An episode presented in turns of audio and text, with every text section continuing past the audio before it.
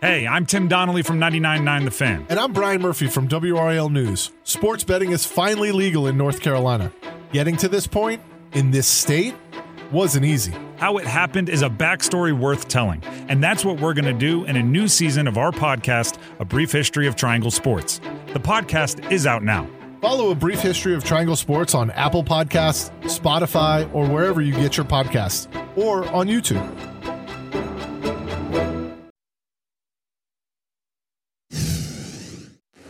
Now at 7, two breaking stories in Raleigh. First, protesters calling for a ceasefire in Gaza arrested on Fayetteville Street. Plus, a Raleigh police officer hit by a car while trying to make an arrest. What a witness who also says the suspect ran into her is sharing with WRAL. The new model runs just into the WRAL Severe Weather Center show that our weekend is trending wetter. I'll walk you through what to expect hour by hour. Right now, it's 7 o'clock. Over the next few hours, rain will start moving in across parts of our area, and we can't rule out storms. Thanks for joining us. I'm Dan Haggerty. And I'm Ashley Rope. Taking a look at Futurecast right now, this is the system we're talking about. Meteorologist Kat Campbell is in the WRAL Severe Weather Center with how long this wet weather lasts into our weekend, Kat? It's going to continue into Saturday, unfortunately, but Sunday you get one dry day for the weekend. Here comes the cold front. It's ahead of this front that we could see showers, perhaps even a few thunderstorms move into the area, and then the upper level energy brings a rain chance on Saturday. Tomorrow morning, we're likely to wake up to some scattered showers for the morning commute. That rain becomes much more widespread by 9, 10, 11 a.m., and will be fairly widespread through lunchtime. It's during the afternoon, mainly between about 1 and 4 o'clock, that we could see a few of these isolated thunderstorms develop. That would mainly be south and east of Raleigh, but those should begin to clear out of here as we get toward the evening commute. And your Friday evening plans are looking nice and dry. But as the as storms move through, we could see some strong storms closer to the coast. So if you do have travel plans toward Wilmington this weekend, keep that in mind tomorrow. For us, we're in the light green in the southern part of our area, and that's where there could be non severe storms. Coming up, I'll have a closer look at what to expect throughout the day on Saturday, Ashley. All right, Kat, thank you. We are following some breaking news in downtown Raleigh. Police arrested several protesters tonight. Uh, several of them, as you can see here, lying in the middle of Fayetteville Street all calling for a ceasefire in Gaza. You can actually see in some of this video a few of them being taken away with zip ties around their wrists. Aaron Thomas is there live. Aaron, you were there throughout the evening as it all unfolded. I still see some flashing lights behind you, but it, it seems like things have opened back up there on Fayetteville Street. Yeah, that is the case, Dan. This road actually opened up within the past hour. You can see that uh, traffic is able to pass through once again. Getting our viewers caught up to speed. This all started over demonstrations right in front of the Wake County Courthouse beside Representative Deborah Ross's office. Those protesters working to get her attention over the Middle East conflict and for her to pick a side. Police started making arrests around 5 this evening uh, as we saw these demonstrators lay, laying out in front of Fayetteville Street. Uh, this is a declared the laying in the street, quote, an unlawful assembly. We then saw some of these demonstrators being taken away in a transport van. Now, on our late news, we are working to find out the specific number of people that were arrested tonight and the specific charges they face. Dan? You bet. Aaron Thomas, live for us in downtown Raleigh. Thank you, Aaron. And another scene in Raleigh where a police officer was hit by a car. It happened in a Food Lion parking lot as officers were trying to make an arrest. WRAL's Willie Danley is live where that scene just cleared not long ago on Raleigh Boulevard. Willie?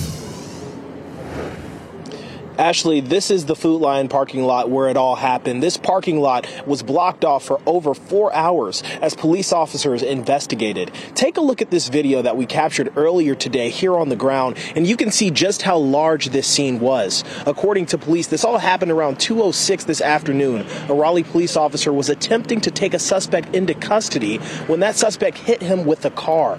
That officer was taken to the hospital with what appear to be non-life threatening injuries. As far as the suspect, he was taken into custody. I spoke to a woman here whose car was hit by the suspect before he hit that police officer. She told me she came out of this Food Lion on her lunch break and she never could have imagined what happened next. I just came to run in and grab some groceries and to go run another errand. Um, I wasn't expecting that. I didn't even see because I thought my car was being stolen.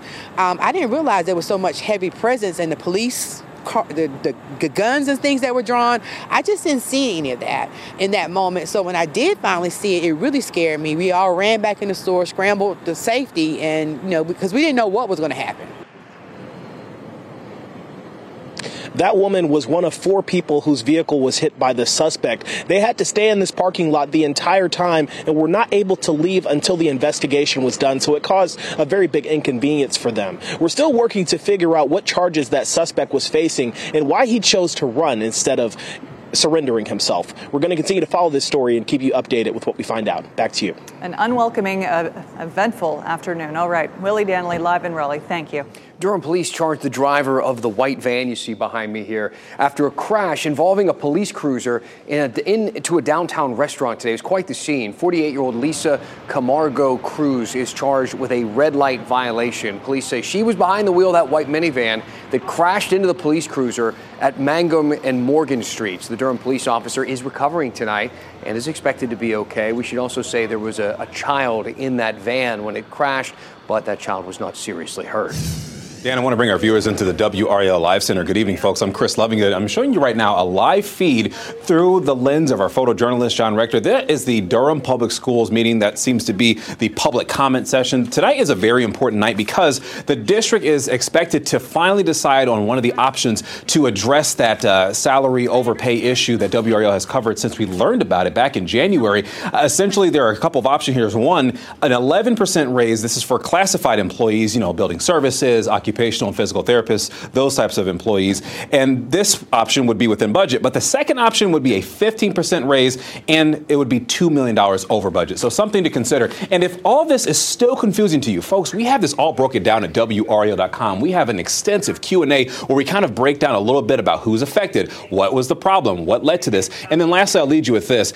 WRAL's Lena Tillett, as well as others for On the Record, also put together this entire extensive breakdown of the problems within Durham Public Schools. I tell you what, at 10 o'clock on Fox 50 and 11 o'clock on WRAL, reporter Carly Haynes is going to have a full report on what transpired today, and she'll bring you that update on WRAL News. All right, Chris, thank you. The long running Leandro case was back before the state Supreme Court yet again today.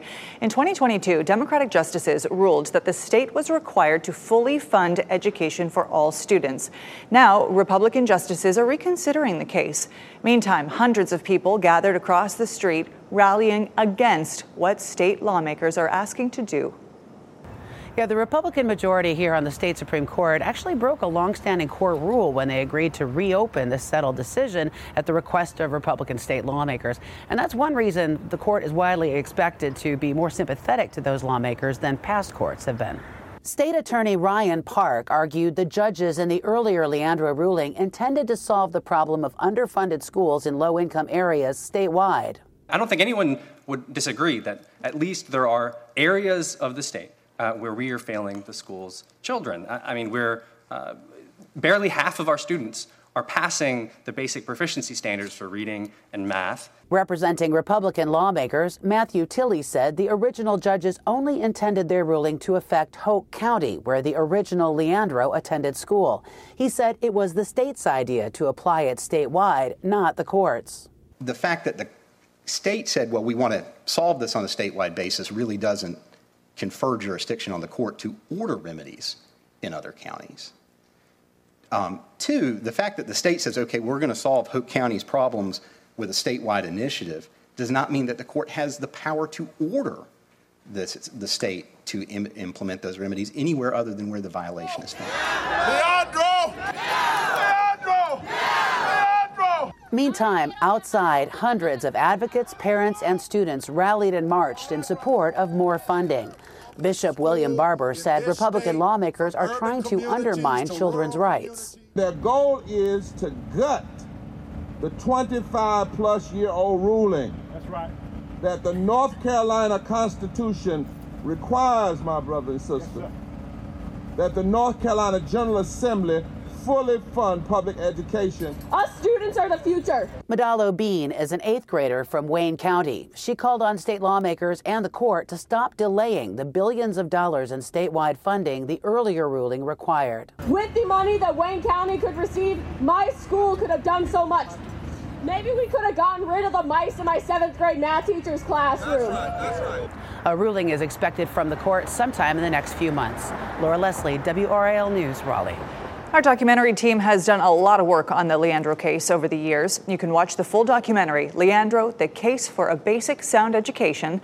It's on WRAL.com. Just search documentary. Did some of you lose cell service today? AT&T now saying that the wireless service is now fully restored. More than 70,000 customers, though, from AT&T did report problems this morning, according to Down Detector. That's a website that tracks wireless outages. Verizon and T-Mobile also reported issues.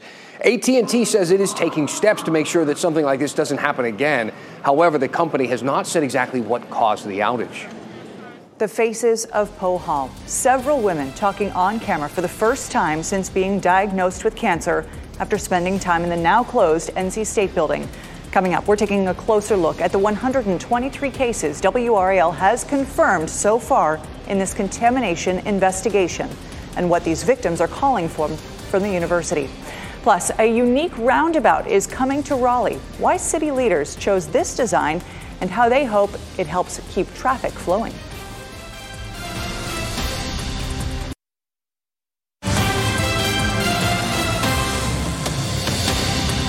Want to bring you back into the WRAL Live Center just briefly for some breaking news we've learned within the past 15 minutes. Raleigh police saying that right now they responded to a stabbing in downtown Raleigh, West Cabarrus Street and Southwest Street. We do know that one person has been taken into custody. WRAL has been keeping in touch with Raleigh police, and we will bring you an update on more information in terms of motive as soon as we have that info.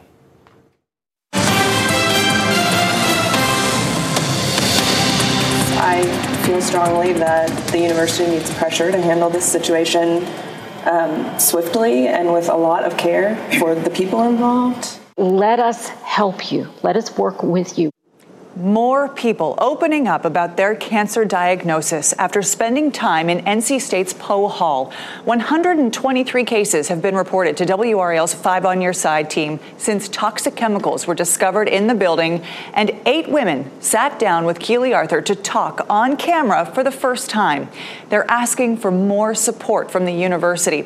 Joining me now is WRL Five on Your Side reporter Keeley Arthur and investigative journalist Ali Ingersoll. Keeley, I want to start with you. Uh, 123 cases is a lot. And then to get eight women to speak on camera so bravely, how did you get all of these people to talk with you, not just about their experience, but also sharing very personal information?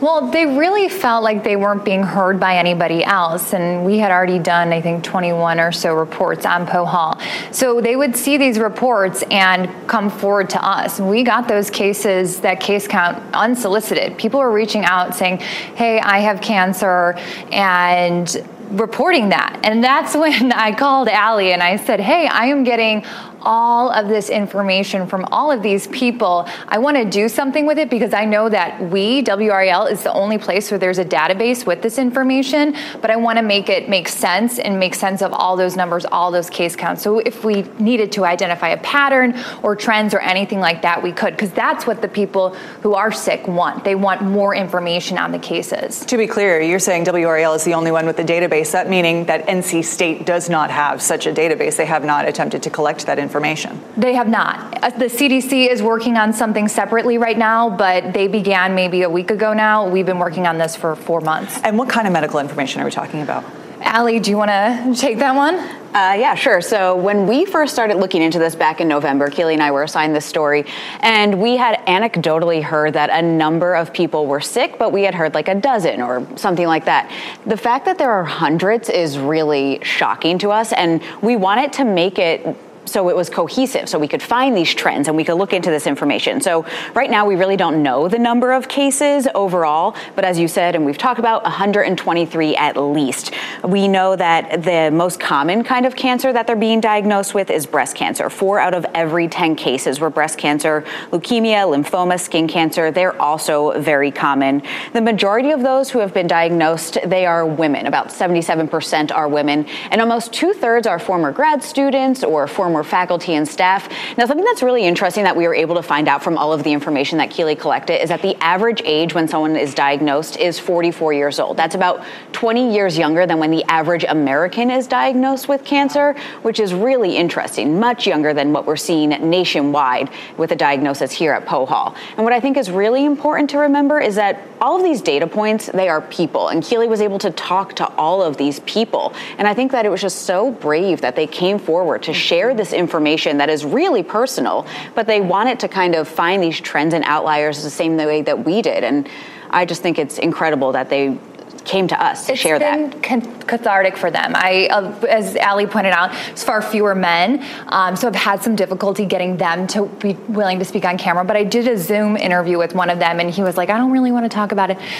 I asked one question. He talked for 45 minutes because I feel like it was the first time he felt like he could speak and so, be heard. And be heard. So when we're asking, you know, age, type of cancer, years spent in Poe Hall, I mean, these are very difficult questions to ask people, but they are so grateful that someone's asking them. And you know, I we were, Ali and I were joking last night. I'm a people person. Ali's a numbers person, and we've worked really hard on gathering all that and attacking this information from a bunch of different angles. Well, I know you will continue to do that, both uh, talking to the people and then analyzing that data, because being able to really digest that and then and understand it means so much to to everybody, um, including the people who are who are evaluating all of this right now. So keep working on it. Thank you so much. Thanks really strong and important reporting there. Uh, Lake Wheeler Road near the State Farmers Market will soon get a major facelift, and drivers will have to navigate what they're saying is a new peanut shaped roundabout. This is the uh, City of Raleigh rendering of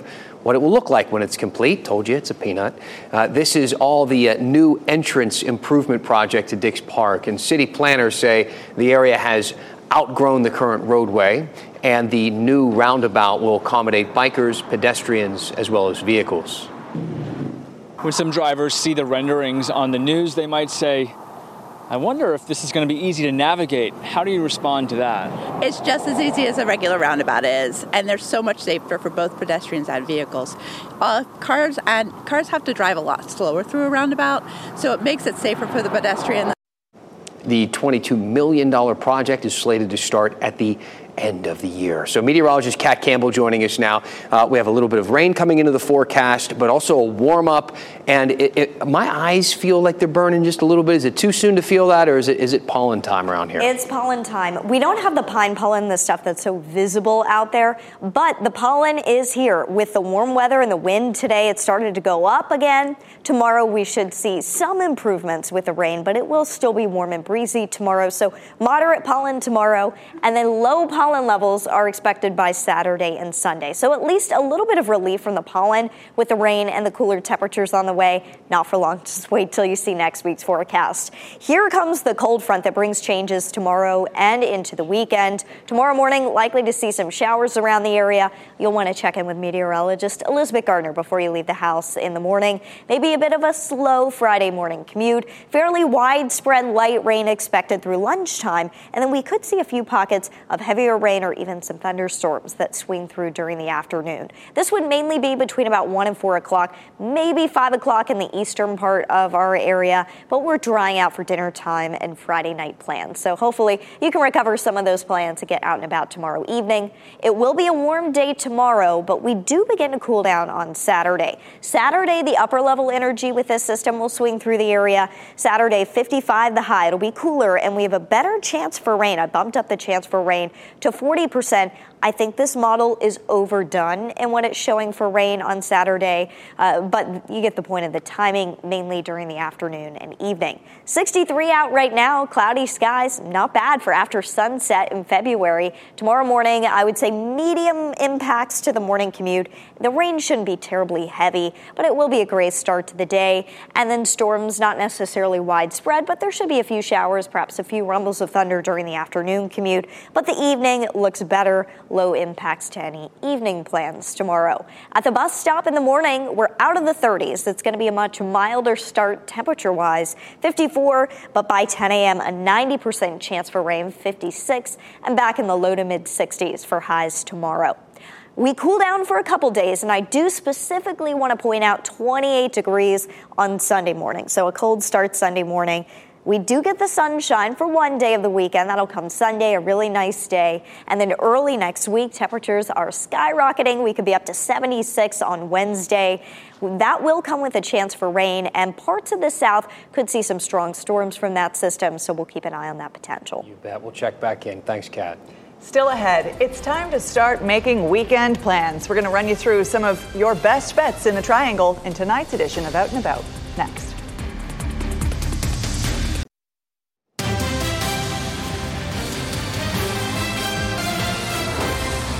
To get up close with some realistic looking dinosaurs. Plus, the circus is in town. WRAL lifestyle editor Kathy Hanrahan has the details in Out and About.